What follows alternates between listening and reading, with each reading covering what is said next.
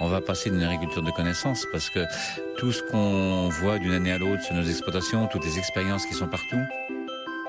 Donc une règle importante pour moi, c'est que dans tous ces changements, j'y suis allé de manière progressive. Et euh, de, de- de donner les moyens d'expliquer aux, aux agriculteurs comment on peut changer, puisque le grand mot là c'est la transition, et je je- je- j'abonde. Salut tout le monde Eh ben aujourd'hui c'est un petit top 5 des innovations en agriculture que même James Bond il va être hyper jaloux.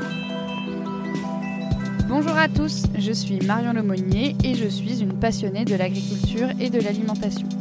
J'ai créé ce podcast en partenariat avec la Ferme Digitale, une association qui regroupe une centaine d'adhérents qui innovent pour une agriculture plus performante, durable et citoyenne. Je suis très heureuse de vous retrouver pour de nouveaux épisodes de Futur Agri, le podcast sur l'innovation agricole. J'ai le grand plaisir dans cet épisode de rencontrer Étienne et Adrien sur le salon Terre de Gym à Cambrai, qui est l'incontournable événement agricole de la rentrée. Étienne, il est chargé de prévention chez Groupama et Groupama est par ailleurs sponsor de la ferme digitale depuis plusieurs années. Il va nous expliquer son rôle auprès des agriculteurs du nord-est de la France pour minimiser les risques qu'ils encourent. Et à ses côtés, Adrien est lui polyculteur éleveur et il va pouvoir nous donner son point de vue sur ces risques et comment il y fait face lui-même sur la ferme familiale. Bonne écoute ben, bonjour à vous deux. On est euh, du coup aujourd'hui euh, euh, sur le salon Terre de Gym. On en reparlera un petit peu tout, tout à l'heure. Et je suis donc du coup en compagnie de Étienne et Adrien. Est-ce que je peux d'abord vous laisser vous présenter Étienne, à toi l'honneur? Bonjour, je m'appelle Étienne Roland, je suis chargé de prévention à Groupama Nord-Est. Je suis donc basé sur le département des Ardennes. D'accord Et Adrien? Bonjour, euh, donc euh, Adrien Bézu, donc euh, je suis jeune, agric- jeune agriculteur. Je suis installé dans une ferme de polyculture élevage ici dans le Pas-de-Calais, dans le Ternois, et j'ai 30 ans, voilà. Ça marche. Du coup, on est sur le stand aujourd'hui de Groupama. et on va essayer un peu de mieux comprendre effectivement bah, les liens entre la prévention, l'assurance, le métier d'agriculteur. Euh, et peut-être déjà pour faire un peu une, euh, une, liste euh, aujourd'hui des différents risques qui sont liés au métier d'agriculteur. Euh, Est-ce que Adrien, toi, tu as des trucs qui te viennent en tête euh, euh, comme ça, des, des principaux, et puis comme ça après, Étienne, tu pourras compléter? Bah, je pense que le risque, les deux risques majeurs dans une exploitation, c'est le risque climatique qui peut détruire toutes les cultures, Mhm. et après le risque humain, qui est très important, surtout dans une exploitation où, où à l'heure d'aujourd'hui on a du mal à se faire remplacer. Donc euh, je pense que c'est les deux risques majeurs sur une exploitation. Ok, Et après, bien sûr, des sinistres, euh, incendies, tout ça sur les bâtiments. ça marche. Euh, du coup, ouais, je te laisse compléter. Moi, je dirais que je compléterai également par euh, le risque incendie, qui est quand même le risque particulier qu'on rencontre sur les exploitations agricoles parce que tous les éléments sont réunis pour avoir un développement de un départ de feu. Euh, on a des matériels, euh, des foins, de la paille, euh, du foin qui peut fermenter. Tous les éléments qui sont réunis pour faire un, un- un sinistre majeur en incendie en fait. C'est quelque chose que tu vois souvent? C'est c'est très fréquent malheureusement, Euh, surtout à la période où on on a la, la récolte de foin en ce moment du fourrage, mais, mais également tout au long de l'année, que ce soit dans les bâtiments d'élevage de volailles, euh, sur, de- sur les différentes installations, c'est un risque très important euh, d'un point de vue assurance. D'accord. Est-ce que tu peux nous parler un petit peu Ensuite, on, euh, Adrien disait euh, le risque climatique. Est-ce que tu peux nous en parler un petit peu? Euh, Effectivement, de plus en plus, les agriculteurs sont confrontés au risque climatique. Le changement est, en place. Donc, Groupama met en place forcément des, garanties qui sont adaptées pour pouvoir pallier aux, risques qui sont nos risques d'aujourd'hui. Ça marche. Et ensuite, euh, on parlait du coup de, de risques plutôt humains. Euh, c'est comment tu nous le décrirais? En fait, le métier d'agriculteur est complexe parce que euh, on n'est pas que agriculteur, on est à, la fois agriculteur, mécanicien, euh, couvreur. Euh, c'est un métier où euh, les activités sont nombreuses et multiples. Donc forcément, le risque humain euh, se trouve à tous les niveaux. Donc il faut être conscient justement dans son activité que les risques sont présents, qu'il faut mettre en place les moyens qu'on peut mettre en place, mais avant tout tenir compte des risques et de savoir qu'ils existent pour pouvoir y, faire face par la suite. Et c'est pour ça qu'on travaille très souvent avec la MSA, qui est, c'est leur spécialité d'ailleurs, le risque humain. Et on a, euh, quand on fait des stages 21 heures, un atelier commun. Alors, est-ce est-ce que juste tu peux euh, dire ce que c'est la MSA Est-ce que tu peux expliquer ce que c'est la MSA Donc la MSA, c'est la mutualité sociale agricole, autrement dit, euh, la sécurité sociale des agriculteurs. D'accord. Donc il est guichet unique parce qu'en fait c'est à la fois euh, caisse d'allocation familiale, retraite, euh, maladie, tout réuni dans un seul et uni- unique organisme. Mais par contre nous en prévention, nous avons des ateliers communs. Il existe des chargés de prévention MSA, comme nous sommes nous chargés de prévention Groupama. Et donc nos visites sont parfois communes puisque on a des risques communs, les, les- les arbres de transmission, les choses comme ça sont des points qui sont communs à la fois à la MSA et à Groupama. Parce que C'est forcément quoi quand les- on la touche... transmission? Pardon? C'est quoi la transmission? La transmission, c'est la liaison entre le tracteur et l'outil qui est porté derrière ou traîné derrière. Et donc, si la- l'arbre de transmission qui tourne n'est pas protégé, et c'est quand même très fréquent, eh bien, il y a le risque de se faire happer. Et tous les ans, il y a des gens qui se sont, qui sont approchés de la transmission mal protégée et qui sont euh, ou blessés ou, tués, qui, qui s'enroulent autour de, l'arbre de transmission. Donc, on a des, points communs avec la MSA. Et sur différentes activités, on est en lien commun aussi avec la MSA sur les différents accidents. Donc on a eu des accidents en- méthanisation par exemple. Eh bien évidemment c'est un- un- sujet qui est commun et qu'on aborde quand on fait nous-mêmes nos visites puisque bah, l'humain est au cœur du, problème. Si l'agriculteur ne peut plus travailler, bah, la- l'activité s'arrête et c'est quand même très difficile de se faire remplacer comme tu disais tout à l'heure. hein. T'es- Tu, dirais du coup pour euh, compléter qu'effectivement euh, le fait qu'aujourd'hui euh, ben, en fait l'agriculteur tout repose aussi sur lui et, et il est un peu par monts et par vaux euh, dans son métier, dans les champs, dans les papiers, etc. Machin, c'est un facteur aujourd'hui qui, euh, enfin que toi tu constates de, risque effectivement de louper quelque chose ou mal faire quelque chose. Euh, oui, le métier d'agriculteur aujourd'hui, c'est un métier de chef d'entreprise. Donc c'est un métier où il faut être polyvalent, aussi bien dans la technique agricole, mais aussi bien dans, dans la gestion. Et on ne peut pas confier une exploitation comme ça euh, s'il y a un problème humain sur, sur l'exploitation. Admettons que le jeune euh, soit tout seul, il, est, il a un problème humain, un problème de santé. Euh, bah, pour le remplacer, je peux vous dire que euh, faut être au courant de tout, euh, des normes, euh, de, de plusieurs choses. Donc euh, il, il faut, il faut un personnel vraiment qualifié. Et, et en ce moment, c'est très compliqué de se faire remplacer sur une exploitation. Donc euh, je pense que le risque humain, euh, c'est un risque majeur. Et il faut en avoir conscience dès le départ quand on s'installe. Et moi, j'en ai eu conscience euh, quand je me suis installé ou, et quand justement euh, mon assurance euh, Groupama euh, est venue et, et m'a proposé ses offres de, de service pour ces risques.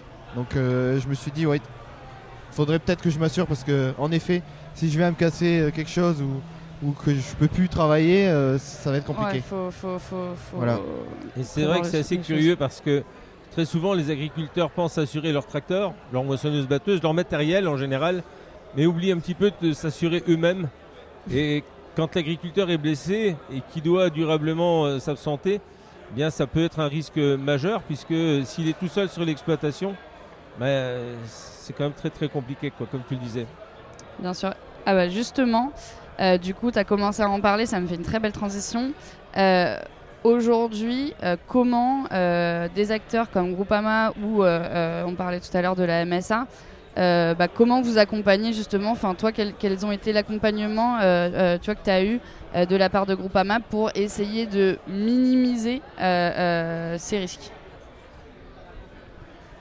Moi je dirais qu'en fait Un peu ton métier au quotidien. quoi. mon métier au quotidien. Donc le métier de chargé de prévention, c'est déjà de faire du conseil de prévention auprès de, nos assurés, des agriculteurs essentiellement, mais on est aussi sur le monde qui n'est pas agricole, euh, les, garages, euh, les, artisans, euh, les entreprises également. Et, et l'ac- l'accompagnement est un point essentiel parce qu'en fait, en général, les conseillers commerciaux qui sont sur le terrain nous font remonter les, les projets des chefs d'entreprise. Et c'est à ce moment-là précis qu'on doit justement prendre contact avec le chef d'ex- d'exploitation, le chef d'entreprise, pour commencer à donner les conseils. Euh, nos visites de prévention sont gratuites. Le but, c'est vraiment de donner des idées, des, des conseils, euh, du retour d'expérience pour faire et bien faire. euh, pour que, que ce soit la MSA, la Chambre d'agriculture, Groupama, chacun donne des conseils, des, des idées pour pouvoir faire et bien faire. Parce que c'est le chef d'entreprise qui, à la clé, va déterminer ce qu'il va faire, mais il faut qu'il le fasse avec des, des éléments avertis. Nous, je le dis toujours, en en prévention, on ne vend rien. On ne vend pas d'assurance, Mm. on ne vend pas d'extincteur, pas d'installation électrique, pas d'alarme, rien du tout. Le but, c'est de vraiment donner le conseil pour qu'après, le- l'exploitant choisisse ce qu'il va faire. D'accord. Donc euh, effectivement, euh, il y a euh, des impondérables, je pense aujourd'hui, des, des- des- de l'accompagnement. Euh, y a toujours, on voit un peu toujours les mêmes choses dans les exploitations, mais j'imagine qu'il y a aussi beaucoup de cas par cas que vous êtes obligé d'aller voir euh, euh, ces exploitations-là. Enfin, c'est important de se déplacer sur place pour regarder quelle est la spécificité de tel ou tel type d'agriculture, tel ou tel bâtiment, comment c'est fait, etc. C'est effectivement une, particularité de Groupama, c'est que le- les chargés de prévention se déplacent systématiquement sur les exploitations agricoles, sur- d'autres risques aussi bien sûr. Le but c'est d'aller voir sur place. C'est un audit qui est réalisé. On suit l'exploitant agricole qui nous montre la, totalité de ses bâtiments. On visite l'intérieur, l'extérieur, et au fur et à mesure de la visite, eh bien, on s'arrête sur les points qui peuvent être dangereux, qui peuvent être améliorés. Euh, le retour d'expérience dont on bénéficie permet d'avoir des idées euh, qui ne sont pas forcément coûteuses pour améliorer les choses. C'est vraiment un audit particulier. Effectivement, chaque visite est différente parce que chaque site est différent. Même si on est euh, sur une exploitation laitière le matin et l'après-midi, les deux sites sont totalement différents les solutions sont complètement différentes. Et euh, l'état des bâtiments, enfin, je l'exploitation elle-même est différente. Donc forcément, la visite est impérative et c'est bien parce qu'en fait, il faut aller sur place pour se rendre compte de ce qui se passe. Oui, on va pas. C'est pas l'idée, c'est pas de donner un prospectus avec euh, voici les risques agricoles euh, et euh, ce que vous pouvez faire. En fait, c'est obligatoire effectivement que ça soit du cas par cas et très ciblé quoi. Nous avons des brochures, c'est vrai, mais la brochure c'est la base et la vérité de la, de la visite, c'est le terrain et l'échange entre l'agriculteur et le chargé de prévention pour pouvoir faire et bien faire, réaliser les choses qui vont bien au bon moment. Quoi. Ça marche, merci beaucoup. Euh, Est-ce que tu as vu euh, euh, des évolutions, enfin que- quelles sont un peu les évolutions de ces risques euh, au fil des, années? Est-ce qu'il y a des nouveaux risques qui sont apparus? Est-ce qu'il y a d'autres choses qu'on a complètement réglées par exemple? Un peu sur l'évolution. Alors l'évolution aujourd'hui, elle porte essentiellement sur les, les énergies renouvelables. Pardon. Euh, de plus en plus d'installations euh, se, ça se met en place, puisque les, agriculteurs euh, disposent de, de grandes surfaces de toiture. Donc c'est un moyen de valoriser les toitures en installant du photovoltaïque sur, les bâtiments. Et puis je pense qu'à l'avenir, on va continuer à, à développer puisqu'on a besoin d'électricité. On a aussi un développement qui existe au niveau des bâtiments d'élevage hors sol. Poules pondeuses, poulets, euh, porcs, euh, etc. Et bien sûr, euh, les énergies renouvelables également dans le domaine de la méthanisation, soit en injection, soit en cogénération. D'accord, donc c'est des projets nouveaux que vous voyez sur les exploitations et auxquels il faut penser aussi les risques de ces nouveaux projets quoi. dans tous les cas, même si c'est pour la construction d'un bâtiment de stockage de fourrage, il est toujours très important de contacter son assureur pour en discuter, pour avoir, euh, je dirais, les, restrictions, c'est pas ça, mais les obligations des assureurs vis-à-vis des risques incendies, vis-à-vis de la réglementation des installations classées, si c'est euh, la méthanisation par exemple, euh, vis-à-vis du code du travail, puisque certains ont des salariés. Donc le but, c'est vraiment de donner du conseil sur l'ensemble du risque ou des risques pour faire et bien faire et ne pas se retrouver face à, à une installation qui est existante et qui ne correspond pas à- à- à- pour pouvoir être assurée parce qu'elle devient dangereuse. C'est noté. Bah, du coup, effectivement, on a pu euh, voir un peu comment on peut, avant euh, que, le, que, le sinistre arrive, euh, on peut effectivement euh, mettre en place différentes choses et être accompagné euh, euh, pour réduire euh, ces risques. Euh, Est-ce que vous avez aujourd'hui euh, des euh, histoires de vous ou enfin des exemples en fait euh, concrets euh, de choses qui, peuvent arriver effectivement euh, euh, si euh, les mesures de prévention euh, sont pas prises ou j'imagine- enfin la prévention c'est pas magique non plus hein. on peut prendre toutes les précautions du monde et qu'il se passe quand même euh, euh, quelque chose Euh, voilà qu'on voit un petit peu concrètement euh, ce qui peut ce qui peut arriver Euh, Adrien, si- comme tu veux. Vas-y. Euh, bah, moi je pense que ce qui peut arriver, c'est comme on en a parlé tout, là- tout à l'heure, le sinistre incendie. Euh, J'ai j'ai un exemple en tête puisque nous avons été concernés sur l'exploitation. Euh, on défibrait de la paille euh, donc avec une machine exprès et, d'un seul coup bah, le bâtiment a pris feu. On était au 15 septembre. Donc euh, un mois avant de rentrer les bêtes, donc les, bâtiments étaient constitués de, stocks de paille et, de bêtes de chaque côté. Heureusement, c'était la période où les bêtes étaient en pâture, il n'y avait que 14 bêtes. Et donc, du coup, euh, bah, le- tous les, les bâtiments, bien sûr, étaient, étaient ruinés. Euh, le stock fourrage derrière était brûlé. Donc, bah, vous vous retrouvez à un mois de la- à un mois de l'hiver et vous dites, bah, j'ai plus d'outils j'ai plus rien pour, euh, pour élever les bêtes quoi. Donc c'est enfin j'ai eu j'ai ça en tête et ça marque dans une vie. J'imagine que c'est effectivement euh, une expérience euh, très traumatisante et, et comment, euh, comment vous avez géré ça du coup? T'étais pas tout seul du coup? Non non bah on était j'étais pas tout seul, il y avait mes parents bien sûr. Après on a eu on a eu une grande chance d'avoir d'avoir quelqu'un dans, dans le village qui avait des bâtiments qui avaient arrêté les bêtes et qui avait des bâtiments encore fonctionnels où on a pu justement amener les bêtes l'hiver quoi. Et, Ok, et le temps mes- de reconstruire euh, un le temps de bâtiment. reconstruire bien sûr les, le bâtiment, mais euh, on a reconstruit plus intelligemment, on va dire, puisque on a reconstruit euh, deux bâtiments au lieu d'un pour séparer Pour bien séparer le le, stock, stockage. euh, le stock de fourrage et les bêtes, quoi, parce que euh, c'est vrai qu'au départ on faisait des, des rabattus et puis on mettait des bêtes et voilà, donc euh, mais il y avait euh, il y avait vraiment un risque et, et là le risque est diminué quand même fortement, quoi. Bien sûr. Même Bah, s'il y a un bâtiment qui prend euh, comme là de stockage de paille ou de fourrage. euh, ça sera pas euh, tout. bah, les bêtes ne seront pas concernées, enfin le bâtiment des bêtes ne seront pas concernés normalement quoi. Mm. Ah, c'est ce que j'allais te demander. Est-ce que tu penses que ça aurait pu être évité? Mais euh, effectivement, c'est sur une question d'aménagement en fait de, la Bah, ferme. Mais ça, la ferme, quand tu la reprends, elle est comme ça en fait. Bah, bah voilà, après, bien sûr que ça aurait pu être évité si on avait deux bâtiments distincts. Mais, mais après, il faut, faut les construire, il faut avoir l'argent, il faut, faut tout ça. Donc on, on- on peut être conseillé, bien sûr, mais après, euh, derrière, euh, le conseil, c'est pas celui qui Tu paye. fais des choix économiques aussi. voilà, le conseiller n'est pas euh, le payeur, donc euh, forcément, c'est, euh, on peut faire des choses, mais après, c'est, dans, c'est aussi, euh, faut s'adapter euh, à ce qui est au présent. Quoi. Bien sûr. Euh, ouais, si t'as d'autres Moi, je dirais exemples, qu'effectivement, c'est un, un- un excellent témoignage puisque c'est du vécu. Euh, moi, quand je participe aux, aux journées jeunes agriculteurs, j'en ai pratiquement 10 tous les ans maintenant dans les Ardennes. Journée jeunes agriculteurs, c'est quoi? Donc, c'est le stage 21 heures qui permet aux jeunes de s'installer, qui est organisé par euh, la Chambre d'agriculture avec les jeunes agriculteurs qui vont euh, reprendre les exploitations agricoles et qui vont donc se lancer dans, prochainement dans, dans- dans le métier. Eh bien, on écoute leurs projets. Et euh, c'est toujours intéressant parce qu'ils ils reprennent des bâtiments qui sont existants. Alors, il y a deux, il y a deux façons, enfin, il y a deux, types de, de jeunes agriculteurs. Il y a celui qui reprend l'exploitation des parents, donc il est né dedans, et finalement se pose plutôt moins de questions que celui qui va reprendre une exploitation extérieure.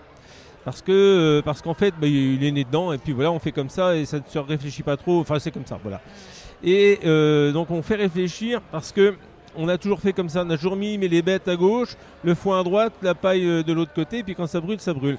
Alors qu'en fait, le, but de l'opération, c'est de les faire réfléchir pour dire, ben voilà, aujourd'hui, vous ne séparez pas le fourrage, mais non, mais on a le bâtiment des veaux là-haut, mais, c'est comme ça. Mais en fait, pourquoi est-ce que la prochaine récolte, le bâtiment des veaux, il est transformé en stockage de fourrage, et les veaux repassent de l'autre côté? Enfin, c'est- un exemple comme celui-là, mais en fait, c'est un- une réflexion un petit peu à long terme.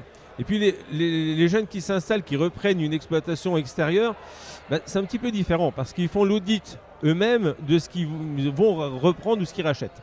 Et donc ils se disent que là, il faut que ce soit fonctionnel. La réflexion n'est pas tout à fait la même. Mais effectivement, on les fait réfléchir aussi de façon à expliquer que bah, il faut séparer le fourrage euh, dans une zone qui ne brûle pas. C'est pas forcément coûteux, parfois si, hein. Euh, mais c'est parfois juste de la réorganisation dans l'exploitation agricole. En tout cas, au maximum, essayer de voir comment ça peut être juste une réorganisation avant de réfléchir à un investissement. Quoi.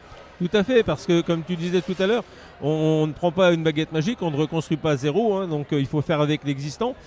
Mais nous, on peut aussi, quand on fait la visite, donner du conseil de prévention. Euh, on peut placer le fourrage derrière un mur à combustible en parpaing, par exemple, ou en pierre qui est existant. Alors, il n'est pas complet jusqu'en haut, donc on peut le remonter en parpaing.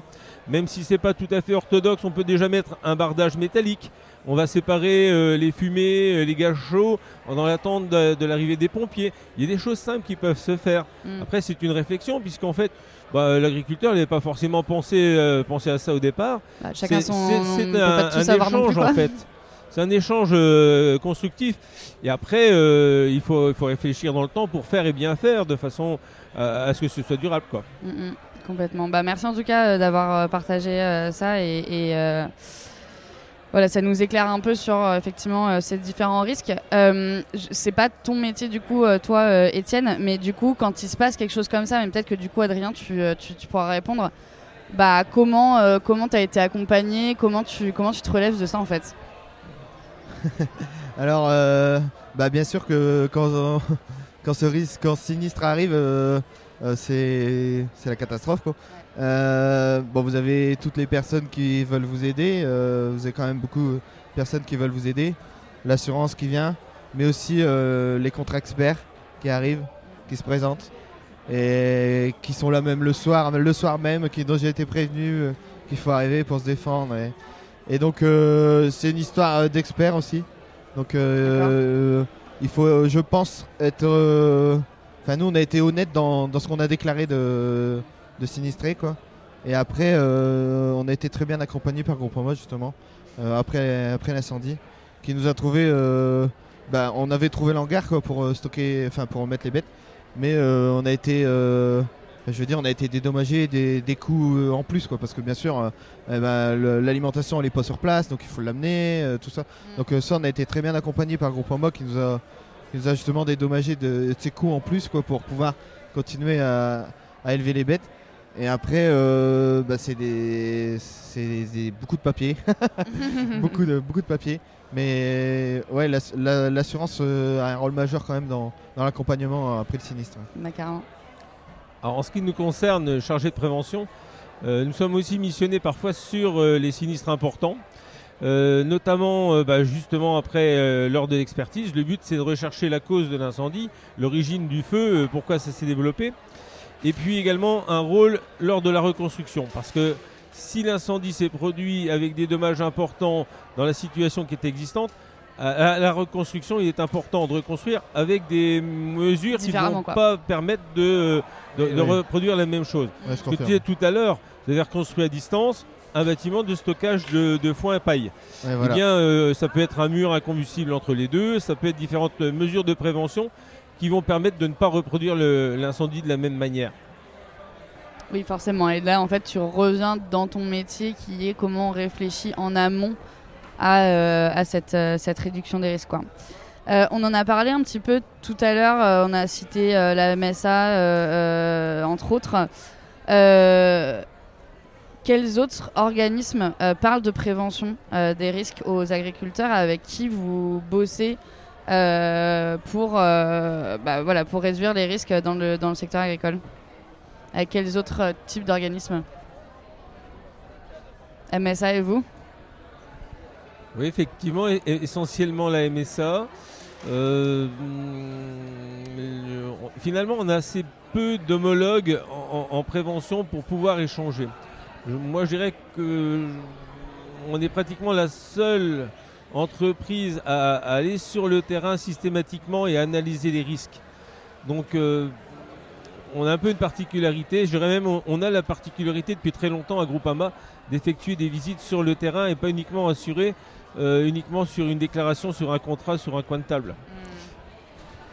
Bah, après, je pense que ouais, Groupama c'est un acteur majeur des assurances dans l'agricole. Après, bah, bien sûr, il n'y a, pas que Groupama, quoi, mais et donc il y a forcément d'autres euh, interlocuteurs aussi.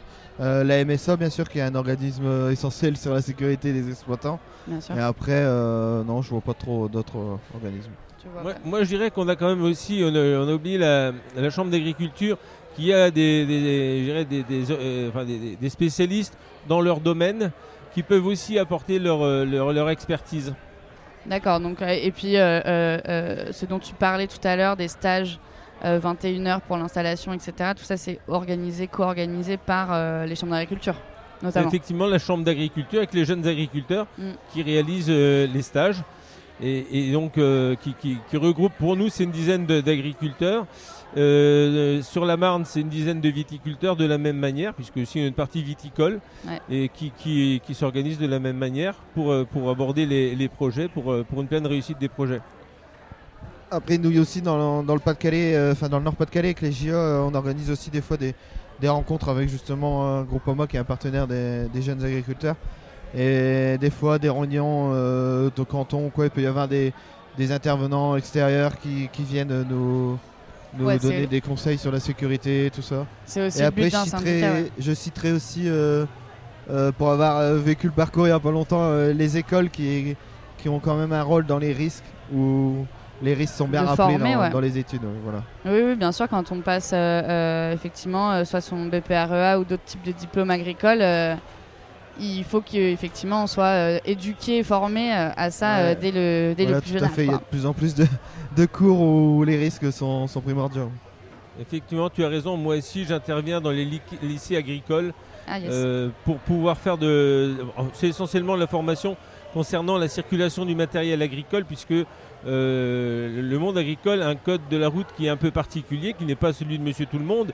Donc j'interviens pour euh, expliquer la circulation, les règles, les dépassements de longueur, de largeur, l'âge de conduite, toute la particularité euh, donc de- de- votre activité agricole. Oui, parce que c'est toi qui m'as dit quand on s'est rencontrés il y a quelques jours qu'on avait le droit de conduire alors qu'on n'avait pas 18 ans, c'est ça, quand on est agriculteur? Oui, c'est exact. On peut conduire un tracteur rattaché à une exploitation agricole dans le cadre de l'exploitation agricole à partir de 16 ans.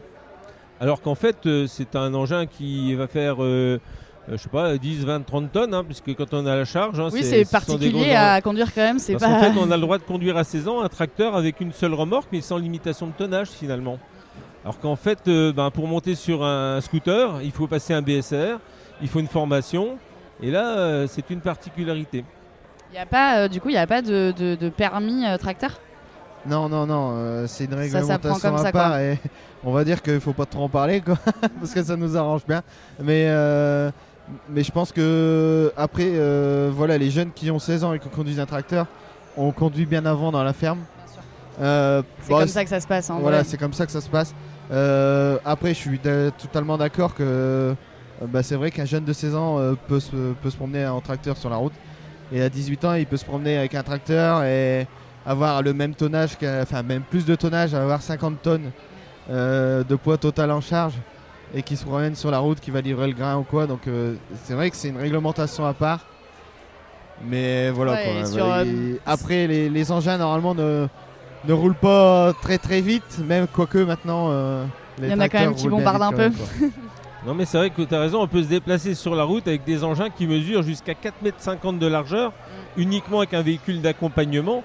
Alors qu'il faut savoir Sur des routes qui sont pas adaptées du tout à ça. Quoi. sur les routes de Monsieur Tout le Monde, y compris les routes départementales, alors qu'un poids lourd au-delà de 2,50 m devient convoi exceptionnel. Donc euh, c'est effectivement une réglementation particulière euh, qu'il faut, qu'il faut connaître, qu'il faut expliquer parce que bah, parce qu'il y a des mesures à mettre en place, il faut des gyrophares, il faut de la signalisation, des véhicules d'accompagnement en fonction des longueurs, des longueurs et des largeurs. Donc c'est pour ça que j'interviens très souvent dans les lycées agricoles, dans les, dans les CUMA également, on fait des réunions pour expliquer euh, comment faire et bien faire. Parce que du coup, euh, euh, là, quand il y a reprise, effectivement, qu'on prend la suite de ses parents, quoi, et où là, bah, du coup, on a conduit euh, euh, depuis, euh, depuis très jeune et on a une transmission de ce savoir-là, de savoir conduire un engin. Comment ça se passe quand c'est une, une installation? Enfin, ça s'apprend à, quand même à conduire ce genre de véhicule. Enfin, on a- ils apprennent tout seuls. Bah, effectivement, ça s'apprend, mais on ne va pas à l'auto-école. c'est un Ça, peu la particularité. On a alors, hor- hormis le, le- quel est le statut dans l'exploitation agricole, parce que moi je parle d'un point de vue code de la route exclusivement, mais euh, si on est dans le village et que le, le petit jeune d'en face, il est passionné par l'agriculture, il a 16 ans, il a le droit de monter sur le tracteur, de prendre le tracteur de l'exploitation agricole euh, avec un- une remorque et, et de l'utiliser. euh, c'est tout à fait réglementaire d'un point de vue code de la route. Pas à 16 ans. Alors, après, sous réserve d'avoir un statut normalement d'un point de vue MSA. Mais d'un point de vue code de la route, euh, il a 16 ans, il a le droit de monter sur Ouais, mais s'il est fils d'agriculteur, s'il est pas Non, fils d'agriculteur, non. il doit avoir. Ça, c'est un petit peu dans l'état d'esprit des, des gens, mais c'est pas ça. hein. Euh, moi, je ne suis pas agriculteur. Je ne suis pas agriculteur. Euh, je prends le tracteur de l'exploitation agricole avec une benne. euh, moi, j'ai le droit d'avoir même deux remorques. Je prends le tracteur. Je n'ai pas de permis poids lourd. Je n'ai rien. Euh, même si je n'ai pas de permis voiture, j'ai le droit de l'utiliser dans le cadre agricole, dans la mesure où c'est le matériel agricole pour l'exploitation agricole. Alors après, on est toujours dans le cadre de la MSA. Est-ce qu'on a un statut ou pas hein. Mais il y a le euh, statut aussi de salarié qui compte. ça- ça peut l'être, mais, mais, mais ça peut être aussi un coup de main, etc. Et donc il y a aussi un côté dérogatoire qui a été mis en place euh, il y a quelques années. Euh, avant, pour conduire un tracteur, quand on était agriculteur, on n'avait pas besoin de permis. Et le jour où on était retraité, il fallait un permis. Donc ça posait problème puisque bah, le retraité, il a conduit toute sa vie et brutalement ne pouvait plus conduire. Et donc euh, il y a une loi qui était, qui, était, qui a été mise en place. Donc maintenant, tout le monde peut conduire un tracteur agricole rattaché ou non à une exploitation agricole, mais surtout même pas rattaché à une exploitation agricole, pour aller rentrer mon bois euh, avec une seule remorque. C'est un permis dérogatoire, enfin c'est dérogatoire, on a le droit avec le permis B. Ok. Bon, après cette euh, petite euh, divagation sur les enjeux tracteurs, mais je trouvais que c'était aussi intéressant. Euh, du coup, je voulais aussi qu'on termine euh, cette interview. Là, on est euh, aujourd'hui sur un, gros salon quand même agricole qui est Terre de Gym. Bah, Peut-être, du coup, tu peux nous en parler. Est-ce que tu peux nous décrire un peu ce, ce salon? Alors, Terre de Gym, c'est un événement majeur. C'est la finale nationale de la bourre. Donc c'est un événement qui a lieu une fois par an dans un département ou une région. C'est un événement porté par les JA. C'est la plus grande fête euh, euh, agricole d'Europe en, en extérieur, donc euh, dans un champ. C'est un travail de titan. C'est des bénévoles, c'est au moins une centaine de bénévoles par jour. C'est un truc de fou quoi. C'est des animations concoctées par, par des, des responsables qui, qui ont été gérés à l'avance. C'est euh, c'est un an et demi de préparation. Donc le but de cet événement-là quand même de- pour les JO, c'est de promouvoir l'agriculture, promouvoir nos métiers, voir, euh, enfin, faire connaître aux gens euh, ce qui se fait ici dans la région au niveau agricole. Et, et aussi divertir les gens et, et essayer d'avoir un, un contact justement avec, euh, avec ces gens-là euh, à qui on les nourrit. Quoi. Donc il y a euh, dans les visiteurs, tu as à la fois euh, euh, des gens du milieu agricole, mais du coup le but est aussi de montrer tout ça au grand public. Oui, oui, tout à fait. Euh, euh, L'événement est ouvert à partir de vendredi jusque euh, ce soir dimanche. Euh, vendredi, c'était euh, plus un moment, je pense, pour les professionnels et les écoles qui se sont déplacés en nombre. Mm. Et après, samedi, dimanche, c'est vraiment euh, plus un public euh, familial et tout public où, public. où c'est la sortie euh, du, du week-end quoi. Et où les enfants découvrent euh, le matériel euh, agricole justement qui, Exactement. qui est exposé et, et c'est c'est un truc de dingue. Euh, et du coup, euh, bah, Groupama, là on est sur, sur le stand de Groupama. Pourquoi c'est important pour vous d'être là euh, euh, à Terre de Gym? Enfin, qu'est-ce que qu'est-ce que vous souhaitez montrer euh, en fait sur ce stand? Eh bien, je pense que Groupama montre déjà la, présence euh, sur le site, euh, euh, permet de, montrer l'accompagnement de Groupama envers le monde agricole. À la fois l'accompagnement comme on le fait aujourd'hui d'un point de vue prévention, puisqu'on a un stand de prévention. La voiture tonneau concerne les risques routiers qui sont les risques quotidiens. Les nouveautés, là on a pris la partie exosquelette. C'est une animation ludique en même temps. Donc c'est à la fois vis-à-vis du monde agricole, bien sûr, qui est quand même notre premier grand marché, et également au niveau de l'ensemble du public. Euh, à- montrer justement le- que le monde agricole existe et qu'on les, assiste, qu'on les aide au quotidien. Ça marche bah, Je vais vous laisser euh, reprofiter alors euh, de, ce, euh, de ce salon. Merci beaucoup à tous les deux. Merci à vous. Merci à vous.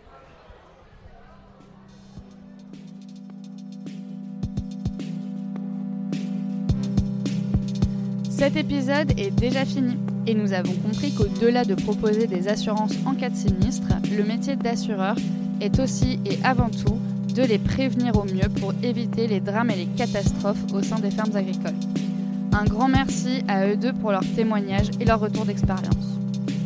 Et comme toujours, merci à vous pour votre écoute, à la ferme digitale sans qui ce podcast n'aurait jamais existé, ainsi qu'à Paul pour le son, le montage et ses précieux conseils. Si vous avez aimé cet épisode et que vous trouvez aussi que ces sujets sont importants, N'hésitez pas à en parler autour de vous, à le partager à vos réseaux et à le noter sur iTunes Podcast avec plein d'étoiles. Pour être informé des prochains épisodes, je vous invite à suivre La Ferme Digitale sur ses différents réseaux sociaux. À bientôt!